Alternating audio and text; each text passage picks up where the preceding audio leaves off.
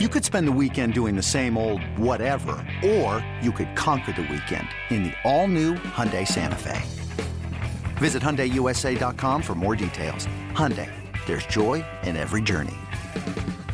Pirates and Blue Jays. Tom Prince filling in for Clint Hurdle, who's attending the funeral of Don Baylor. Game tied at one in the top of the third. Harrison lines this toward right center field. That's going to get down. This is going to score one with an RBI single to bring home Cervelli. Frazier to third. Bucks lead two to one. Another one hit out that way. And Pilar can't get it.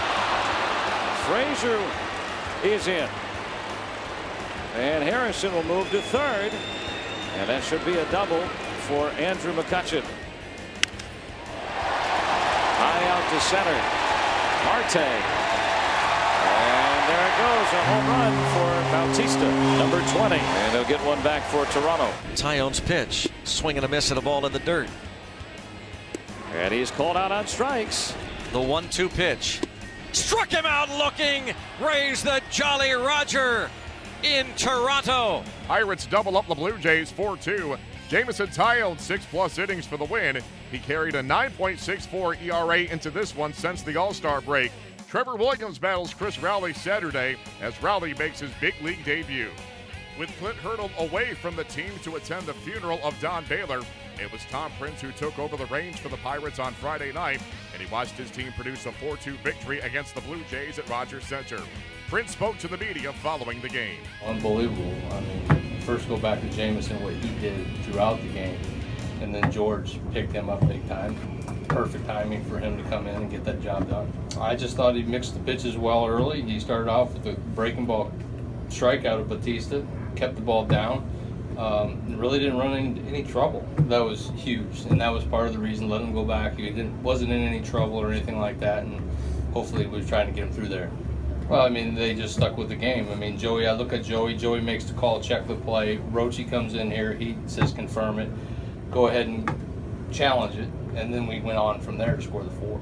I couldn't see a whole lot. Joey did a great job. There's times when I look at Joey for a lot of help because he's out there on the field. Him and KB do a great job of looking for stuff. And Rochi's been outstanding this year. After drilling an RBI double in the top of the third, Andrew McCutchen soon left the game with an injury. Cutch spoke about the injury and about his team's 4-2 win. I was just I was just trying to wait for it. I've had this type of pain before. I mean, normally you get some. We've all had it, you know. You kind of walk and he kind of locks up. You just wait for it to go away. It goes away. So that's what I was trying to do. Wait for it to go away, and it just it never went away. And I knew if I tried to run that I'd be base to base, and next thing you know, I got some angry fans screaming, "Why didn't Cutch score?" Jameson Taillon had an ERA just south of 10 in five starts since the All Star break. But the big right hander bounced back in a big way Friday, producing six innings of two run ball as he picked up the win in a 4 2 triumph over the Blue Jays at Rogers Center.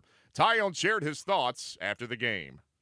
Uh, good environment. I've come to some games here in the past and stuff, so um, I'm still making my tour of all, all the ballparks. I haven't, I haven't pitched at them all or played at them all. So uh, I remember seeing Curt Schilling pitch here when I was a kid and against the Blue Jays, and now I got to pitch here, so that's pretty cool. Uh, me and Servy just got rolling. Uh, we flipped the lineup over pretty well the second time.